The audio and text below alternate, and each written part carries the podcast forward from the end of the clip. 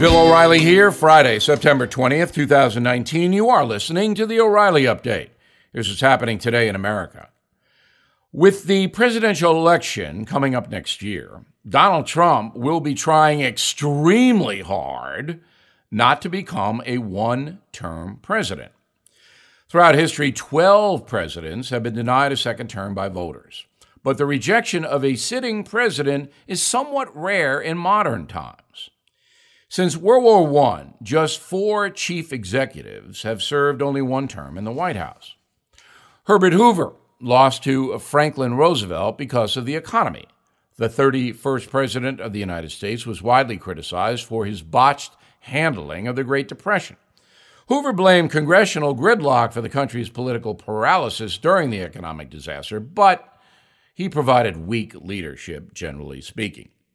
Next, Gerald Ford, a man many insiders say never even wanted to be president. Ford's campaign was doomed from the start by a series of issues, including his pardon of Richard Nixon, a depressed economy, and oil shortages. Gerald Ford would go on to lose the White House to another one term president. That would be Jimmy Carter, who served in the White House between 1977 and 81. The 39th president was ridiculed by the public for failing to secure the release of American hostages in Iran after the Islamic Revolution there.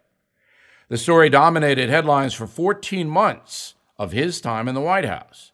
The Iranians released the hostages the same day Jimmy Carter left office.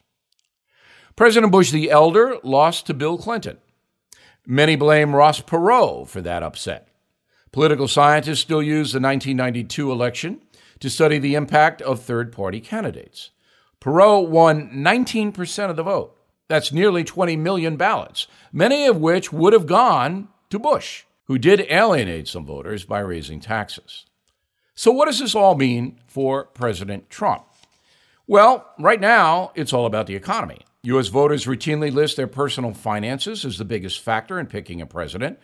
Democrats will surely downplay Trump's economic success, but Americans usually trust what they see in their wallets. Second, the public does get tired of controversy. Jimmy Carter's hostage crisis and Gerald Ford's relationship with Richard Nixon tainted both campaigns. Ahead, some Americans are ignorant. The O'Reilly Update message of the day is next. The Amazon Capital One data breach just hit. 106 million of us just had our names, home addresses, banking information exposed. Forget credit card theft. Your far greater risk is home title fraud. Title fraud is rampant because identity thieves figured out the title and mortgage to our homes are kept online. Their big payday comes by forging your name off your home's title. So it appears they own your home. Then they borrow all your equity till it's gone. Forget your insurance, bank, or identity theft program, they don't touch this. Home Title Lock does. And they do it by locking down your home's online title and mortgage. The first 60 days after crimes like the Amazon server Capital One breach are crucial. So I got you 60 risk free days of home title lock protection. Claim your 60 risk free days at hometitlelock.com and enter your home address to see if you're already a victim. That's hometitlelock.com, hometitlelock.com. Time now for the O'Reilly Update message of the day Strange Days as the Doors once sang. Many Americans, including this one, are perplexed by some disturbing opinions being put forth in this country. Let's start with a recent Gallup poll that says 43% of Americans, including 52% of Democrats, believe it was a mistake to send U.S. troops to Afghanistan after the 9 11 terror attack. If you remember, the mass murder was enabled inside Afghanistan, where Osama bin Laden and his outlaw Al Qaeda militants were based. The terrorists trained on Afghan soil and were protected by the Taliban government. After the 9 11 mass murder, President George W. Bush demanded the Taliban arrest bin Laden and hand him over for prosecution under threat of U.S. and NATO invasion, which is exactly what happened after the Taliban refused to take action against Al Qaeda. Subsequently, Afghanistan has been an ongoing problem, and fair minded people can debate the policy there. But to say troops should not have removed the criminal Taliban in the first place is absolutely irresponsible. If the USA failed to avenge the Al Qaeda attack, terrorism would have increased everywhere, and President Bush would likely have been impeached. And then there's private property, which is protected from government seizure by the Constitution. According to polling on RealClearPolitics.com, about 35% of Democrats now support the socialist proposals of either Bernie Sanders or Elizabeth Warren. Both presidential candidates have made it clear they would impose a wealth tax on the assets of affluent Americans. That is seizure of private property because those assets have already been subjected to tax. Finally, there is now acceptance in liberal states like California and New York of abortion on demand up until birth, a practice some believe has Nazi like implications. This view is so extreme that Hillary Clinton and others running on the Democratic side never could have endorsed it even three years ago. Today, it's policy for many Democrats, including the aforementioned Sanders and Warren. So, what has allowed the radical left agenda to flourish? Well, it's the media. Reacting with rank hatred to the Trump administration, the press is now mainstreamed far left thought. The uninformed and or apathetic American picks up on this. No longer are politicians who deny due process or advocate constitutional violations even challenged. Now they stand on debate stages smiling at press moderators who have no problem with their radicalism and, even in the case of late term abortion, embrace it. But it is the attitude of many regular folks, not the media, that is most worrisome.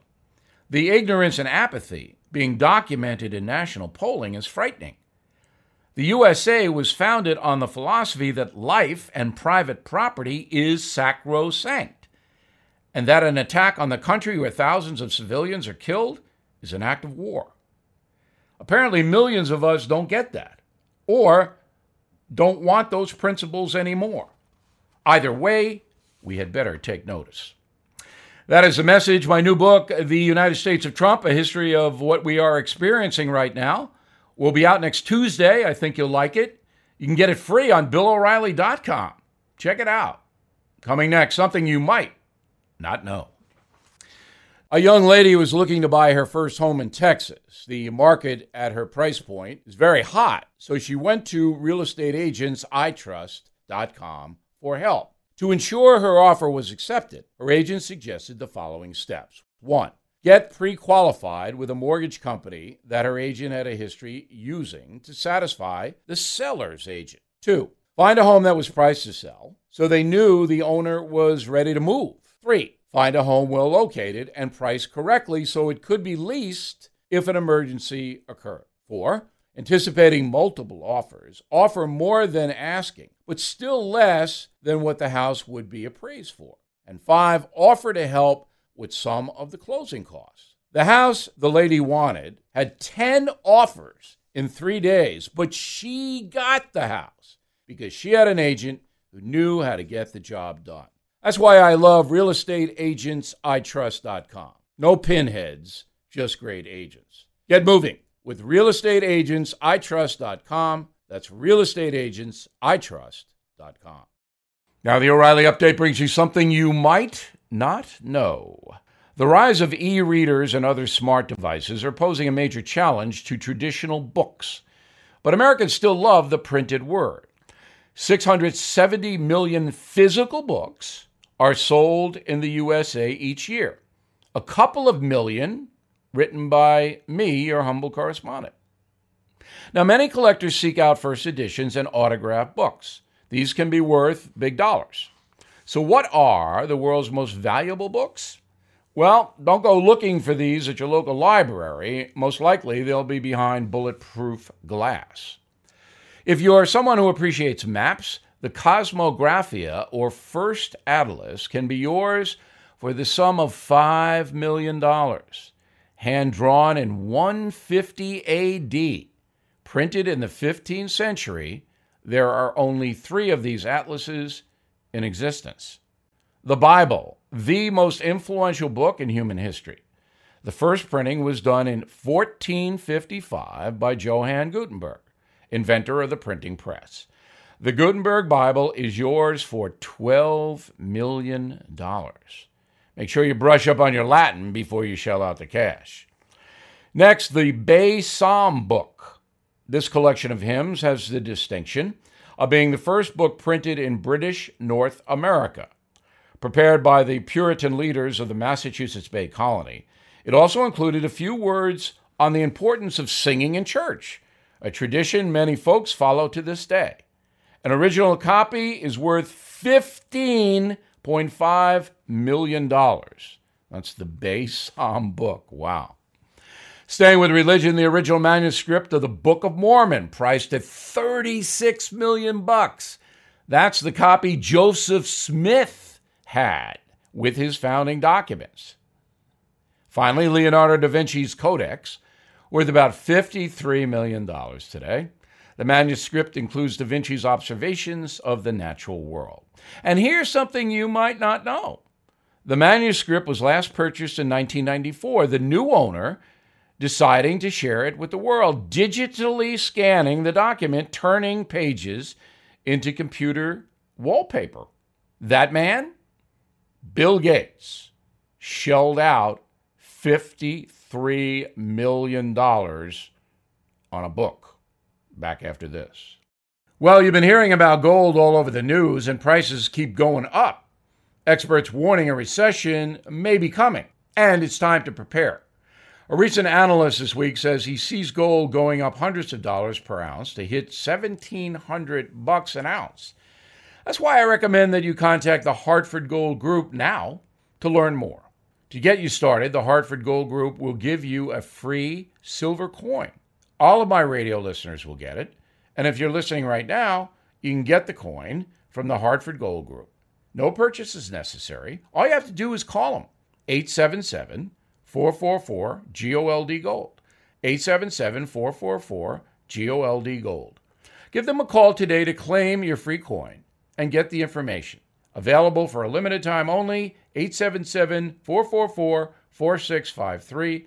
877 444 4653. Please call today. Thank you for listening to the O'Reilly Update. I am Bill O'Reilly. No spin, just facts, and always looking out for you.